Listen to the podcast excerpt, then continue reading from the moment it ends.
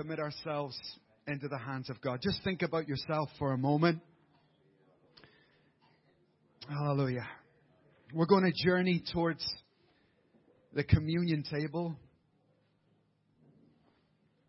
It's a very high place, a very important place, a very significant place. Not to be taken lightly, not to be abused or treated glibly. And God, as we steady our soul, as we steady our ship this morning,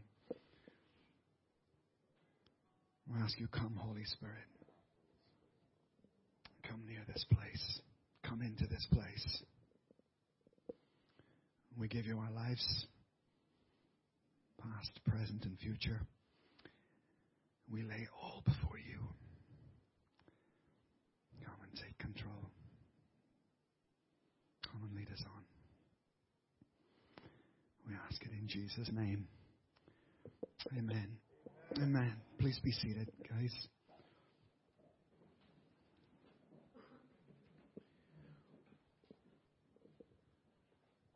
When my wife was a child of about eight years old, she was sitting in the classroom one day, and the teacher came into the classroom in an unusual way, closed the door, and the teacher stormed to the front and looked at the class and said, Someone has stolen some money.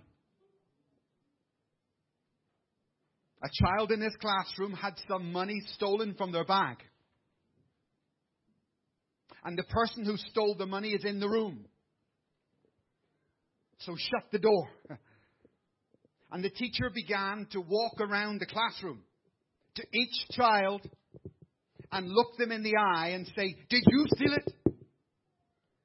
Did you steal it? And my wife began to go bright red. And her heart began to boom, boom, boom and she looked terribly guilty.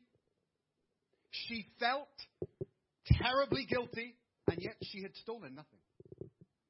She didn't take it. It's her nature.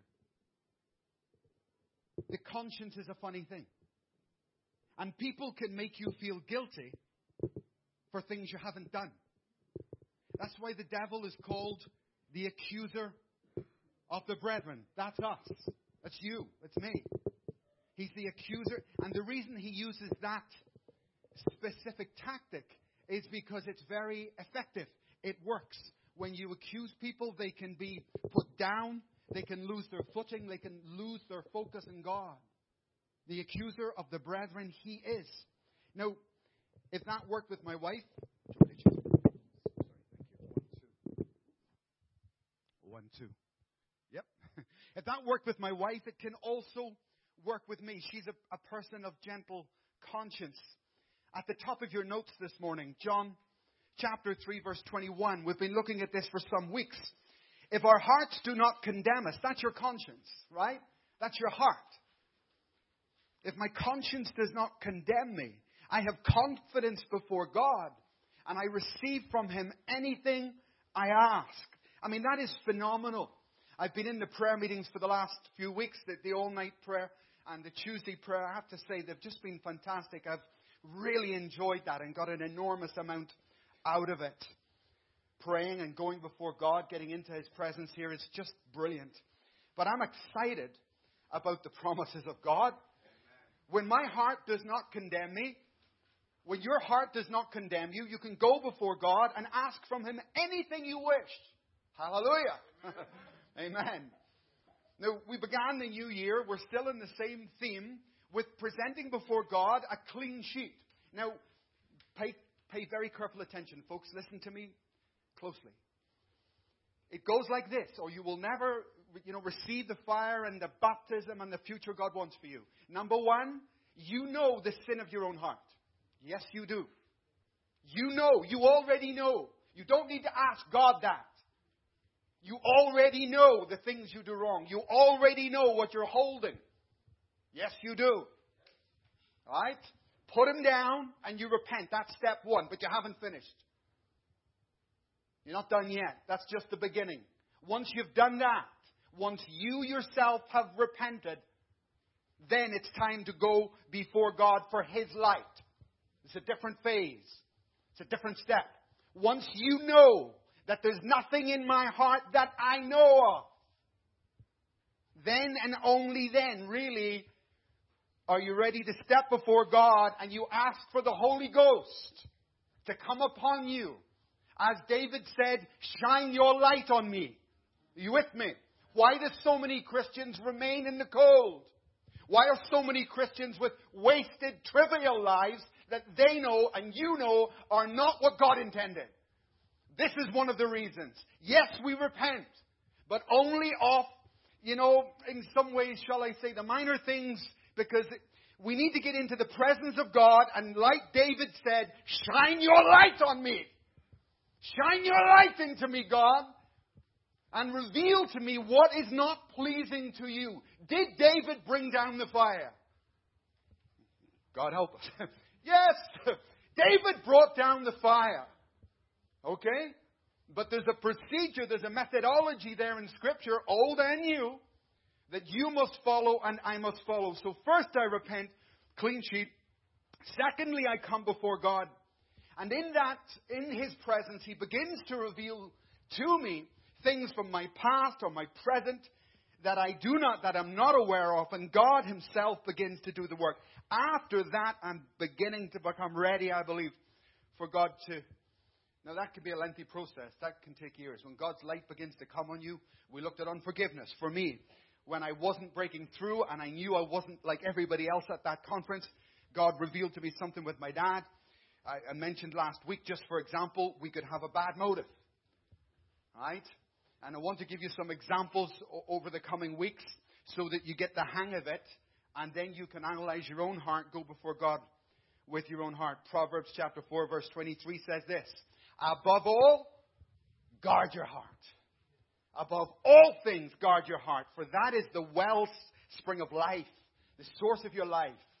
Guard your heart.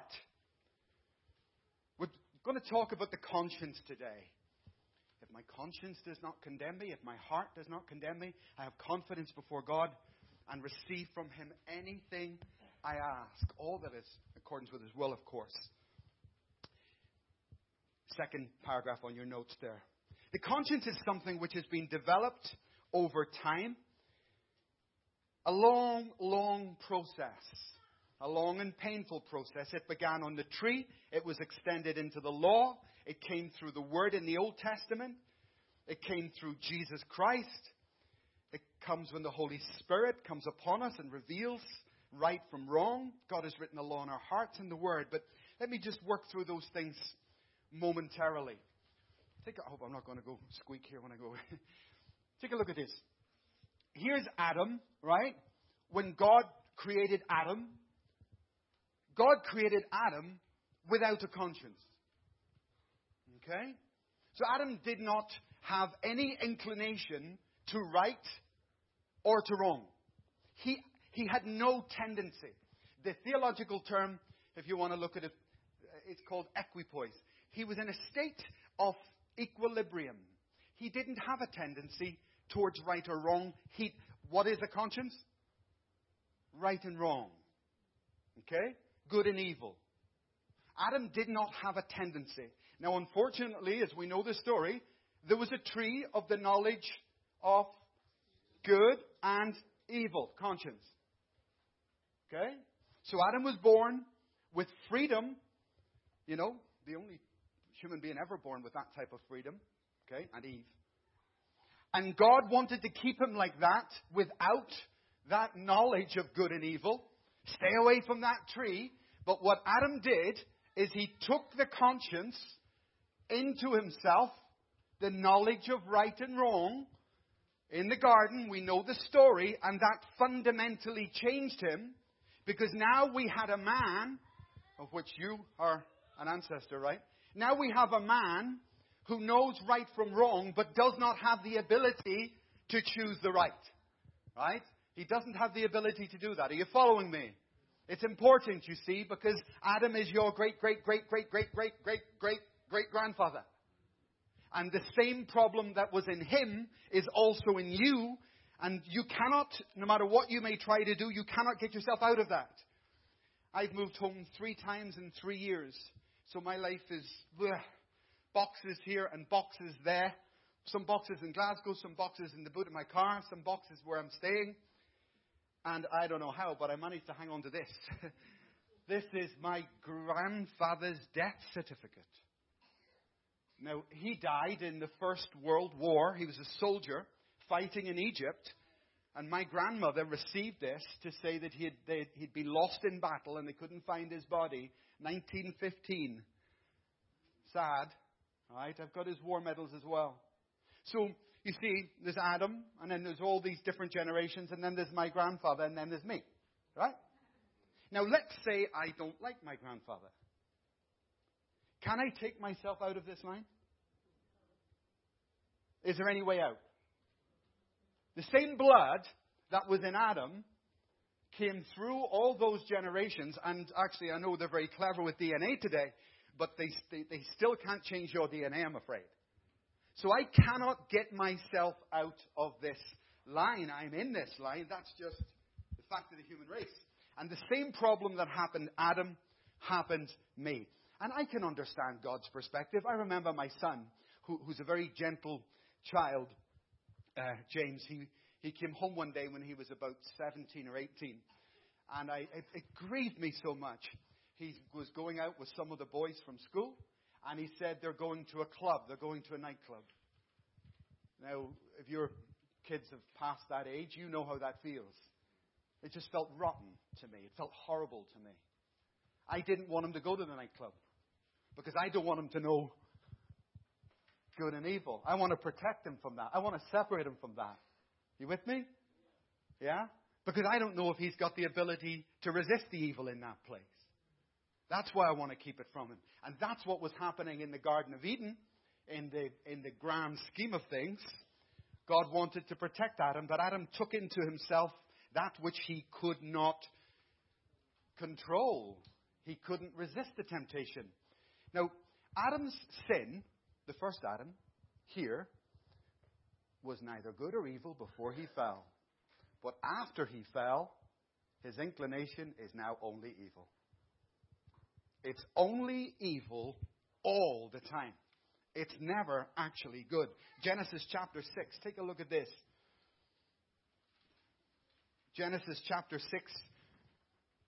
I don't know. I think for me this is probably, I'll read verse 5. I think I've looked at this many times, but I still think it's probably one of the saddest scriptures in the entire Bible. Genesis chapter 6 verse 5. The Lord, the Lord saw how great the wickedness of the human race had become on the earth, and that every inclination of the thoughts of the human heart was only evil all the time. I mean, how severe can it be? Only evil all the time.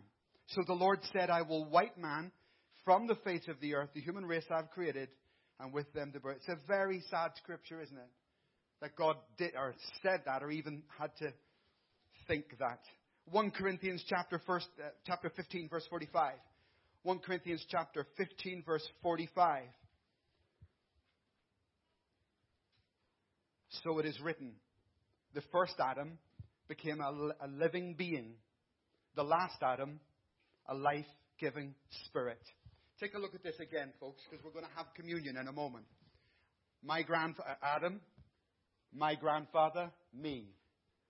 The line has fallen. The bloodline has fallen. How can God get me out of this? How can God get me out of this? I'm stuck. The first Adam, we need another Adam.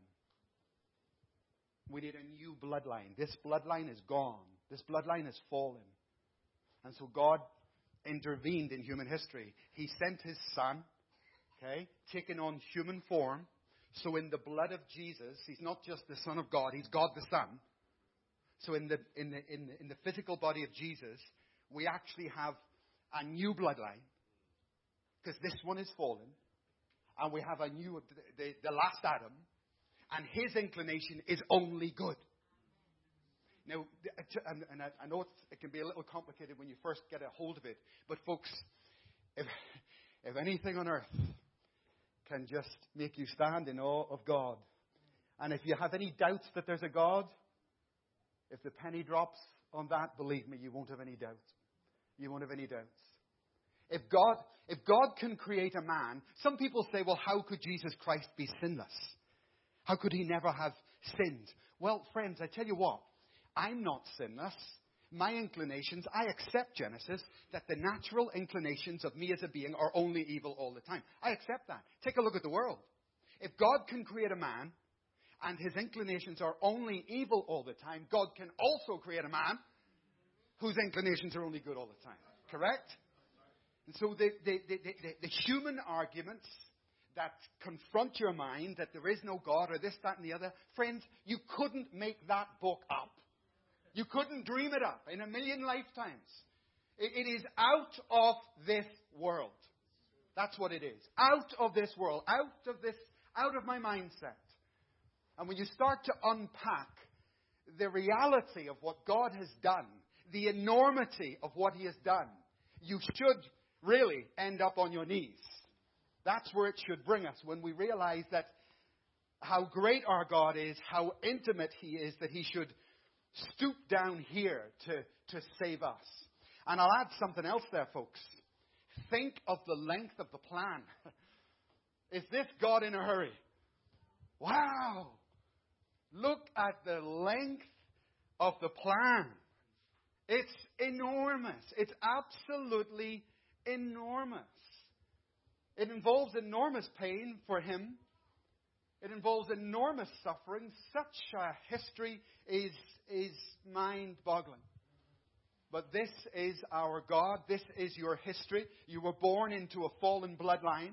God Himself created a new bloodline through which we are born again not of the flesh, but of the Spirit. Amen. So, this conscience that you have living within you, if my prayers are going to be answered, I'm going to have to know it like a mechanic knows a car. Right? Because John says, when my, when my heart does not condemn me, I have confidence and I can receive from him anything I ask. Hallelujah. So I want to know this thing. I need to understand it, take it apart, put it back together so that the devil doesn't play tricks on me so that I know who I am, I know where I stand, based on these things right here. Scripture, God's Word. Standing on that rock solid, firm, not just as a testimony, not just as something I say. Friends, I, I repeat to you, I do not say that I believe in the inerrant Word of God to please you. Trust me. I don't say that. I say it because I believe it. I believe it. That's why I'm saying it. And I want you to get to migrate to the place in your heart, in your speech, in all that you do where you live on that rock. There is no other place for us to be, particularly today, right? So you can look over history at how God progressively revealed to us right from wrong, whether it was through the law given to Moses, that was part of the way down the road, whether it was in the life of Jesus, where we see how Jesus lived, and then we follow his example, whether it is the written word, the Old Testament, and the New, progressively, over history, God has consistently tried to tell you how to walk in a good conscience. He's constantly tried to get us to educate our conscience, which is what that book is, and also through the presence of the Holy Spirit constantly trying to get us to line up more accurately with Him that we may be more powerful on the earth as we live and carry out His bidding in the kingdom. That's His goal. That's why we're here, right? The only reason we're on this earth is for salvation because worship will go on forever. But the reason we're, we're left on the planet is that men may be saved. Now, if you turn to 2 Peter chapter 1 verse 19, just in, in, terms of the Holy Spirit, 2 Peter chapter 1 verse 19. Where is it gone? I know. I'm going to read it from King James Version because the only version that gets this right that I know of. And this voice which came from heaven we heard, which we were with him in the Holy Mount, we also have a more sure word of prophecy, whereunto you will do well to take heed, I, I don't know if you've ever studied that scripture, but for me, it's a pivotal scripture for anybody's walk with God. Because as we look at the conscience today, I, I, I want you to understand your conscience is not the final rule. Now, I lost a, I lost a member once on this point, right now, actually. She was a minister from Nigeria, and she was sitting in one of our meetings, and, and I was teaching on this topic and other topics, and I said what I'm just about to say, and I never saw her again. She came up very angry and stuff. Um, I said, You need to slow down, girl. You need to slow down. You need to slow down. Uh, but she wouldn't listen. Uh, what I said was that, I, yes, I will walk by my conscience, but my conscience will never be the final rule. Because your conscience, whether you like it or not, is faulty. It's wonky. And Paul is trying to point this out. But we have a more sure word. The written word, the Logos, this right here. So any rhema or any prompting I get in my spirit, that's fine, provided it lines up with the written word. Now, she couldn't handle that and came up to me and said, How dare you? I'm offended, I'm offended. I said, just, just, just relax. No, the scripture says the conscience is the candle of the Lord. I said, That's right. Yeah. Just be careful of that candle. Be very careful. You should not, you should, it's surprising how someone on Sunday can have a very strong conscience and on Monday it's gone. Oh yes. Oh yes. Very, very, very, very weak. Very weak. As you'll see in a moment. So, but she would not listen. I, I remember a guy used to come to my flat. I didn't ask him to come. He, he, he used to come and visit me regularly, telling me he was born again and he's sleeping with this girl. You see. And his point to me, and he was very, he had a lot of knowledge. Um, I don't know why he kept on coming back. because he come back for the same thing? Because every time you come, I tell you the same thing. He says, Pastor Mike, you're judging me. What you don't understand is that my conscience doesn't condemn me. I said, right, well, do you know what? Do you know what? I've got a book here that does, mate. Um, be careful that you don't let your so-called conscience, you know, lead you down a wrong road. This book informs my conscience. And if my conscience contradicts the book, the book wins. Every single time. You will find that people will come up with all sorts of wonky ideas. If it's not covered by the book, no problem. So if it's an issue that's not mentioned in here and your conscience takes you so, fine, no problem. But in his situation, fornication is covered by the book. So you can't tell me that you're, you know, you're right under God. I don't know what happened to him. But he just would not, would not listen. The lady would not listen. And I'm warning you, please listen. And let God continue to educate this conscience that you will grow from a place of little confidence in our prayers because the fruit is in, right? The, you know, the proof is in the pudding. Amen. Our prayers need to be answered. God wants our prayers answered.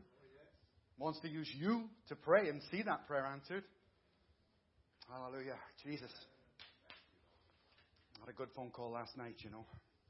But one of my pastors, I took him in 10 years ago. He walked in the church in Glasgow. I'd never seen him before. He's a Pakistani guy. I said, hello. And he said, I just heard about your church. I thought I'd come and visit. I said, you're welcome. and we talked just for a few minutes. And I said to him, do you know what I want you to do? Resign from your church and come and work for me hang on a minute, can we slow this? can we slow this down? You know, no. I want you to go out, resign from your church, and come here, work for me. I'm offering you a full time job now. So he said, he did, he did. He's still there now. And together with him, we built the current Pakistani church in Glasgow, and it's just under 100 people. But I thank God for that man because he comes from a religious background like me, Catholic. So your your conscience is all screwed up. Everything's wrong. You're always wrong. You know, you wake up wrong. Uh, and if you if you ever doubt that you're wrong, someone will be very quickly to tell you that you're wrong. Right? I went to a Catholic school, and God help, I'm not you know mocking them or anything, but that's the nature of the game. And he was a bit like that from his past. But he rang me yesterday. He's just put his life on the line. He risked his life. He went to Dubai. He went to the Taliban area of Afghanistan, where they asked him to dedicate a church you know, and he was telling me about the trip. He's currently on a news cycle in Pakistani television, Christian television, because he's a, he's a deliverer. He's a genuine deliverer. If there's demons in the room, he'll find them. I'm going to bring him here in April. If this, if this, if this building is empty in April, don't blame me. He, he, he, he is ruthless. He's ruthless. I scared you all now, haven't I? He's absolutely ruthless. But uh, they, they brought this handicapped, uh, crippled boy in to one of the meetings, and someone managed to get it on the camera, and that's what's on the news cycle. The, the, the, the crippled guy, Freddie, went over, like, I'll be God, and walked around, and they followed him. And now they've got it on a news loop. So he rang me last night saying he's had a heap of invitations. I'm not surprised, Freddie. I always saw that in you. I saw a good man with a good heart and a good future. Hallelujah. Amen. Hallelujah. So he, he grew over the last 10 years, and I'll share later in the leaders' meeting. I believe there's hundreds and hundreds and thousands of people just like him. They just need to learn how to repent in one thing, let the Lord deal with you, and come into the fire and walk in the fire.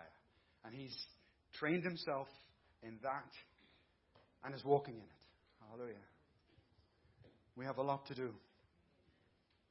So your conscience, fantastic. I do I live by my conscience? I follow my conscience, but I will correct my conscience and not obey it if it doesn't line up with the Word of God. Simple. Halfway down the page, the issue with my conscience is that it's faulty, and that's a scriptural fact. I, I can show you it if you want, actually. 1 Corinthians 4 4. 1 Corinthians 4 4. In fact, 4 verse 2. I'll read from there. This is Paul talking. He understood this very well. 1 Corinthians 4, verse 2. Now it is required that those who have given a trust must prove faithful. I care very little if I am judged by you. Hallelujah. I'll come back to that in a moment. As long as you're concerned, folks, about what people say about you, you're, you're finished. Paul says, I care very little what you think about me. I care very little if I'm judged by you, or by any human court indeed. I do not even judge myself. See this? My conscience is clear, but that doesn't make me innocent. Eyes forward. Paul is said, I've cleared my conscience, I've gone before God, but that doesn't mean I'm ready. I'm still seeking God. I'm waiting on His inner approval, if you like. That's where the unction comes from. That's where the anointing comes from. That place of peace with Him, which He alone can give. Hallelujah. So be careful, folks, especially with, with today. I, I, I shudder when I look at the churches today because I travel a lot and I see a lot, and it scares the life out of me. It, it, it really does. When you see where the church is going and, and what's happening, may God help us. May God really help us. The issue, halfway down your page, the issue is that your conscience is faulty, and you need to accept that and let Scripture educate it and guide it. You can see a faulty conscience in exemplary behavior. I mentioned that last week. I've got a problem with someone who's always going the extra mile or whatever. Uh, uh, you know, it's not good. We have a rule in Glasgow because our lights are not like these. And when the kids play football at the end of the meeting, they were breaking the lights, you see. So we have this rule no football. You're not allowed to play ball games. And time after time, I would come into the church on Monday morning or see them on Sunday and they'd be like, don't play football, don't play football. But you come in on, I take all the footballs away. If I find one, I hide it. But still, I come in on Monday, and you know what I find? I, they actually make the ball out of sellotape and boxing tape. They make it up, and you know what I do when I find that? I laugh. but I think, you, you naughty boy. But because exemplary behavior, no. But at least it shows they're normal. You know what I mean? It shows they're normal just ordinary kids. And I, I actually like that, if you know what I mean. Don't abuse it. But I like it. And when something is the exemplary thing, amen, exemplary, absolutely. Don't hear what I'm not saying. But there is a relaxation as well. There's a love of God that's not a fear of God that we have to get to. And that, are you with me? Are you with me on that point? Secondly, you can see uh, someone with a, a faulty conscience if they're able to turn it off if I'm able to walk out the door and turn my conscience off, or if I'm faced with an issue that is a compromise issue and it's no problem to me. That's no problem. I can just do that because I can just silence the Holy Spirit. Well, I warn you, friends, the next time you're seeking God for a word, don't be surprised if you can't hear. Because you said you were going to shut me off. You wanted to do A, B, and C, and you just ignored my voice. You shut me down, and then we no longer hear from God. And then it's, Pastor, have you got a word for me? Week after week, because people are not hearing from God themselves. Are you with me? So be very careful about the compromises that people will try and entice you into. Always remember, if the, if the Holy Spirit is prompting me, I need to obey that prompting. And I don't care how simple the prompting is. I don't care how simple it is. The, it, the, the question is not, I, I don't need to ask myself, how simple is this guidance? I need to just obey. I'll give you an example. What was I looking at? I was looking in a shop in Boots because I've got to travel this weekend. And I needed a new toilet bag. And I went into Boots just to buy a toilet bag, you see. So I got down and I got this toilet bag. I don't want that. I turned it round and I put it back on the shelf but I didn't put it back the way I found it. The label was the wrong way. I just shoved it back and walked, and I just felt a correction. Go back and put that thing straight. Someone's just packed those shelves. There's someone working here. Don't be so disregarding of other. So I went back and just put it right. Amen? Now, we can laugh, but you see, if I don't obey those tiny little things. God is a gentleman ultimately. Right? And once we start disobeying those tiny little things, and anyway, what is a tiny little thing to you, you know, can turn into a massive thing, right? You were just told, you know, to do this instead of that. And when you obey, you discover an enormous response came out of that. Have you been there, right? Surprising things.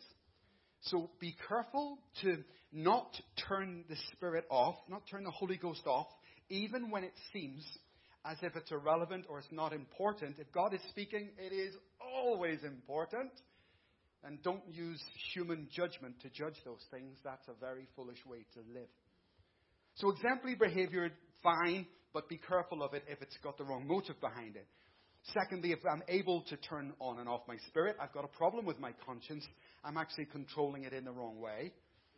Self punishment, you'll see people often punish themselves. I'm talking about born again believers.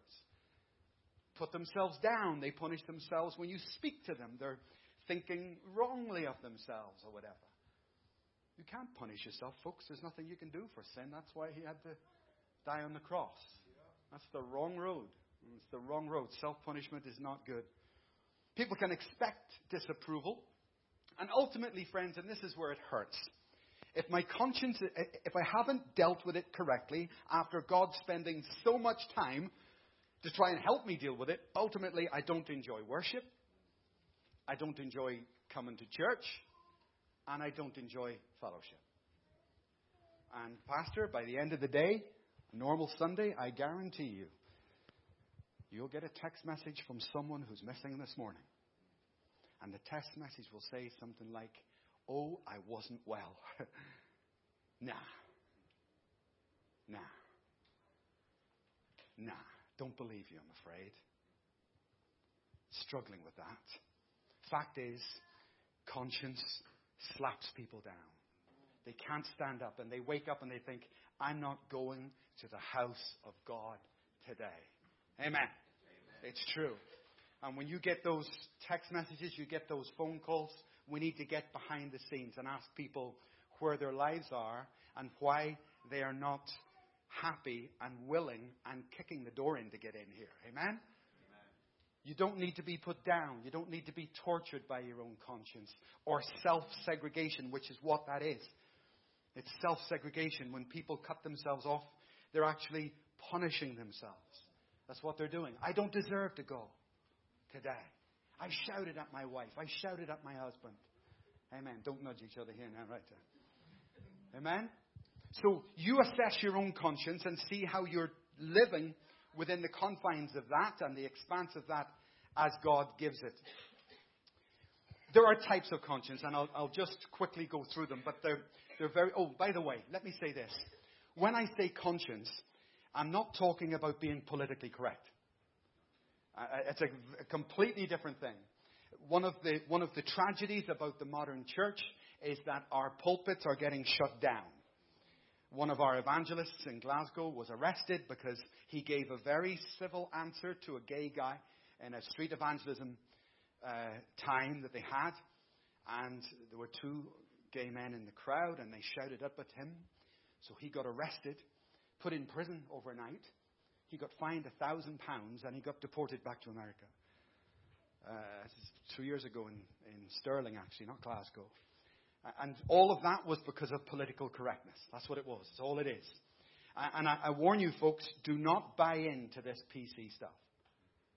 Because they're trying to. I, all day, people come after me. You shouldn't say that. You can't say this. You can't say anything anymore. Isn't it? You can't open your mouth anymore. Pastor, I don't like the way you said that. Tough. Suck it up. Amen? No, I'm serious. I'm absolutely serious. Can you imagine going up to Jesus and saying, Jesus, you need to rephrase that? Or Paul? Paul would take your head off. But it's, a, it's turned into a PC world, and the PC world is getting in our churches. And they're trying to shut us down and stop us preaching. I'm telling you guys, don't buy into it. Jesus was not PC. At all. Not at all. Now let me warn you about something because there's two different types of things going on. There's communication, okay, and there's preaching. Two very different things. And you turn on the God channel or you go to many churches. I tell you, I'm not a communicator, by the way. I don't do communication. I'm a preacher. It's a different thing. And you can sit under the best communicators, and they will stuff your brain so fat so full you won't be able to get off the seat. All communication, all to the brain, all to the intellect, puffs me up. Makes me feel like, like the Gnostics, makes me feel like I know something nobody else knows, and I walk through that door with my chest puffed out. I learned something new today. Are you with me? Well, what do you think God thinks of that? Not much. It's not about the not. knowledge has a place. But communication will kill you stone dead. And I, I know folks, you know, it's not my first rodeo. And people like you sit and look, at, oh, that's a bit strong. that's a bit strong. No, it's not strong at all. It's actually maybe you're just not used to preaching. Maybe you're not. You, you, you see this here? This is communication in our pulpits and on, you know, on Christian television what it does, it's, it's, it's all externalized. Right? It's all objective. It's all someone else. That's what it is. And it's, it's education and it's never, it's never to do with me. But Scripture talks about a thing called preaching when it's always got to do with me. Scripture hits your heart. And if you're sitting under every week, listening and not changing, what are you listening to? Communication. That's all you're getting. The Word of God, if, if it is the Word of God, and if it is preached with power, it will change you. It will change you. So don't resist it. Don't resist it. Let it in. Don't buy into this stuff. Don't buy into it. It's a culture, it's a trend, it's part of what's happening in the world. Don't buy into it. Don't let it get you down, man. Don't do it. We're turning our churches into kindergartens. Really. And we're treating people like sissies. We are. We're treating people like sissies, like big girls, excuse me, big girls. we are, though. We are. Do you, know, do you know what Scripture says? The kingdom of God belongs to violent men, and only violent men lay hold of it.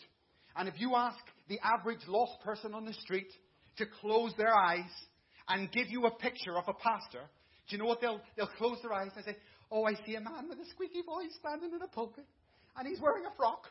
Yeah, yeah. He's got a frock on. Yeah, I can see him. It's very subtle, folks. It's very subtle. But they demasculinize, if that is a word, the gospel. That's what they try to do. And then when the, when the lost people meet a real one, when they meet the real church, they've got nowhere to put it. It wasn't their traditional image. I hope you're not like that. And whatever resistance is in you, friend, it needs to go. Because it's not your friend.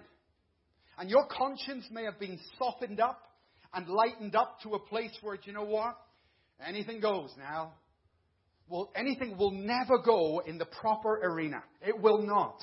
You should be convicted. I should feel in my heart that I need to change. Isn't that correct? That's the purpose of the Word of God. Not to, you know, put me to sleep, but to create me, to continue creating me. Jesus. Look at this scripture. Just look this up this morning. Psalm. I'm going to read it, I think, from King James Version. Psalm 119, verse 165. King James Version is the version that gets it right. Psalm 119, verse 165. Great peace have they which love thy law, and nothing shall offend them. Nothing. So when you find yourself, and this is what happens everywhere, when you find yourself getting offended by this, I'm offended by that, I didn't like this, that, that shows a lack of the love of God, right? A lack of the love of His Word hitting my spirit and changing me and altering me. Amen. So there's three types, principally three types of conscience the Bible speaks about. The first one is in 1 Corinthians chapter 8, verse 7. 1 Corinthians chapter 8 verse 7. Let me read that. It's the weak conscience. And if that's us, if that's me, if that's you, I need to analyze that, accept it, and then start to work on it. But not everyone possesses this knowledge. Some people are still so accustomed to idols that they can eat sacrificial food. They think of it as having been sacrificed to God. And since their conscience is weak, it is defiled. So the first classification, if you like, that Paul makes is that some of you, some of you in this room right now, have a weak conscience. He's just talking about practical things. But if I tolerate that in my system, ultimately I will never break through to the realm of power. I won't. Because it's going to keep me limited all my life. He's talking about food and drink here. But it's not going to stay an issue of food and drink and food and drink until we deal with that and then we'll move on, right? How do I know if I've got a weak conscience? Well, if I'm easily condemned by myself, if I'm easily condemned by others, if I'm easily condemned through, through preaching, if you like, right? Or if when people envy me, that's, that's a major issue actually. When people accuse you, it's often because they see something in you that they want or they're trying to chase your life, right? But weakness in conscience is not a good place to live, not a good way to be. We need to have strength in that. If my conscience does not condemn me, I have confidence before God. I ask whatever I want and I receive it. That's not weak. That's not weak. So if that is you, identify what's caused that. Identify it. Find it. I worked in a mental hospital for five years. I always say it was very good preparation for being a pastor. it, it, was a locked ward. And there was this new guy who came in one day. He was only 11 years old, but it's a very sad case. His name was Darren. And they brought him into the ward. And he ran over to me, have your hand. And he took my hand and he started to hit me with his hand. Took my hand and hit himself with my hand. Now, why would he do that? Because he'd been abused. And the only thing he knew was abuse. And when he saw someone, oh, I know what you do, and he began to hit me because, because that's what happens. That's who I am. Sad, isn't it? I, I actually special, what called special. I looked after that guy one to one for a long time, myself and two others.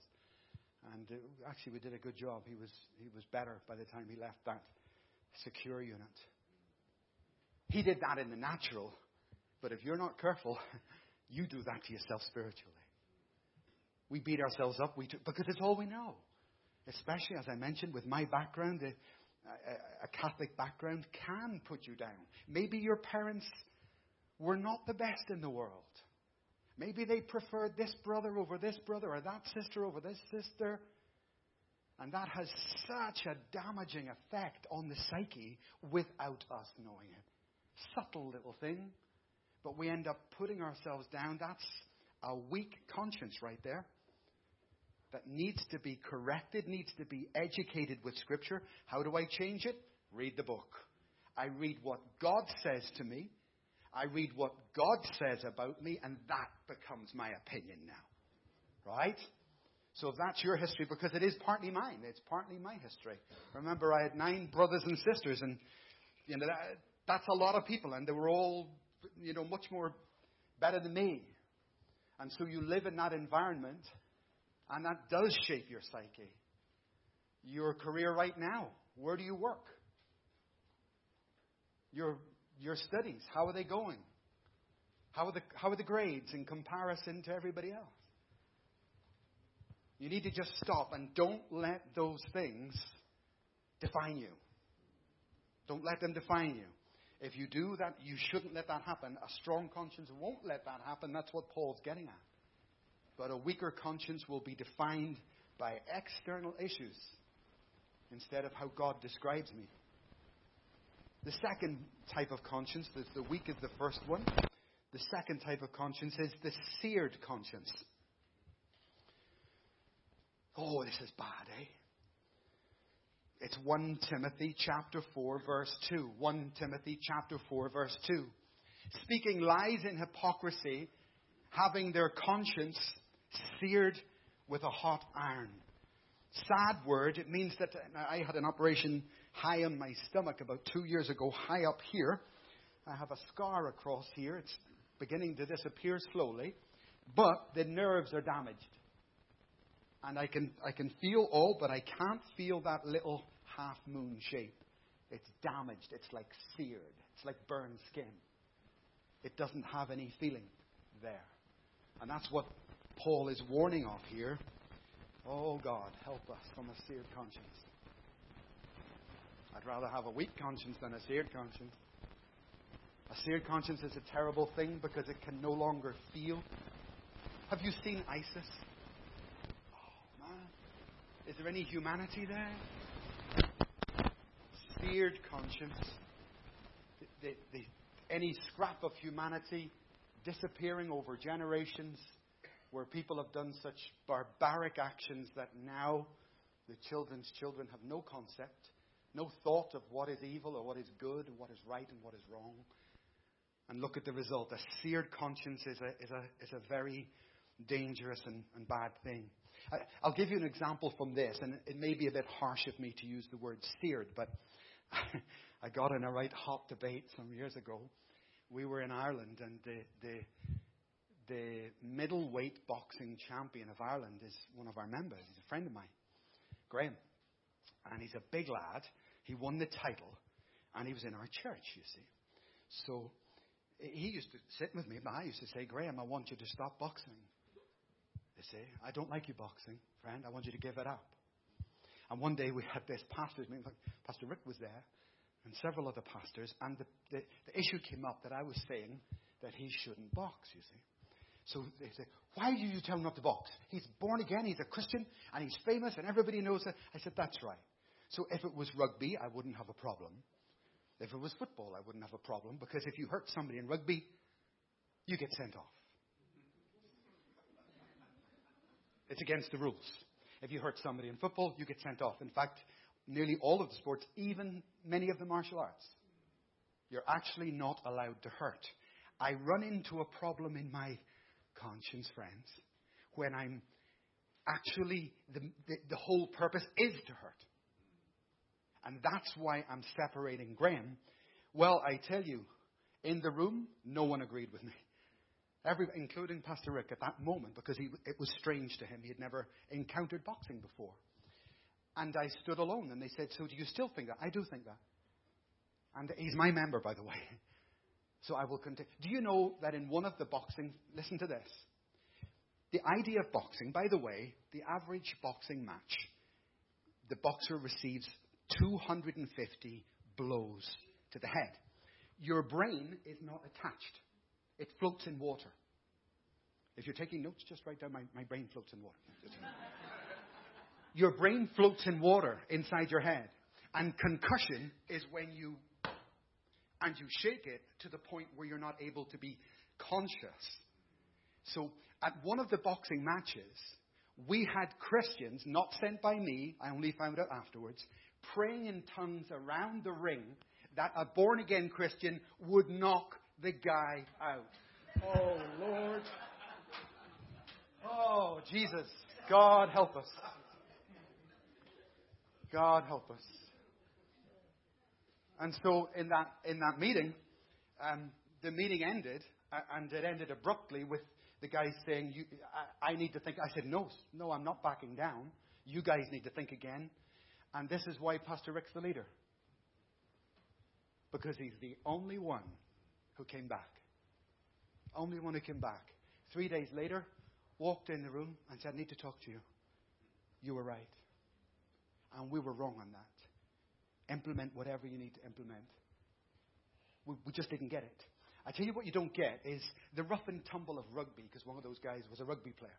The rough and tumble of life can, can sear your conscience so that you're no longer able to tell right from wrong, you know? And by the way, I, I know some very well known boxers. John Conteh was the lightweight champion, and I know both of his brothers. They were in our church in Liverpool for a while Michael and Tony Conteh. And the only black boxer ever to go all 15 rounds with Muhammad Ali was Earnie Shavers, and I know him as well. So it's not just Graham. I've had this conversation with everyone. You need to be nice when you're talking to no big, big guys, you know. Earnie Shavers has is still on record as having the heaviest punch that ever was recorded. That's why he went all 15 rounds. Very, very nice guy. Still, as far as I know, he still attends the church in uh, Waterloo in Liverpool. He works as a bouncer in the city centre. But I had many conversations with him. After his time in the ring, he now walks with a. He, he just. He, he can't come into church right. You know, uh, and he never did argue or debate with me on it. But I, I think it's important that we don't let culture, a love of sport, society, or anything else dictate these things. It makes us look crazy. If you've got a Christian praying in tongues that you're not, come on, guys. That's just, that's absolute madness. Amen, isn't it? It's absolute madness. So be careful of your conscience. Yes, I've got it. Yes, it can guide me. But the Word of God and Scriptures much, must ultimately guide me, overarching all things. And that's how I end up in point three with a mature conscience. There are many scriptures here. I'll just read one. I've given you several you can look at in your own time. Uh, I don't know why my thing keeps on playing up on me here. Sorry. 1 Peter chapter 3, verse 15. 1 Peter chapter 3, verse 15. But in your hearts, revere Christ as Lord. Always be prepared to give an answer to everyone who asks you to give a reason for the hope that you have within you, but do this in gentleness and in respect, keeping a clear conscience, or if you like, a mature conscience. And basically, a mature conscience, which is our goal here, is a place I need to get to where people don't judge me. Paul says, I don't care what you think about me, right? People no longer judge me. I no longer judge myself. Paul says, My conscience is clear, but that does not make me right. So I don't let people judge me as such, nor do I judge myself. I define myself through Scripture, through the Word of God, and I let that dictate who I am and how I shall live and perceive myself, and definitely how I shall pray. Amen? Do your life. You only get one life, guys. One life. one. You only get one shot at this. Do yourself a favor. Do yourself one big favor.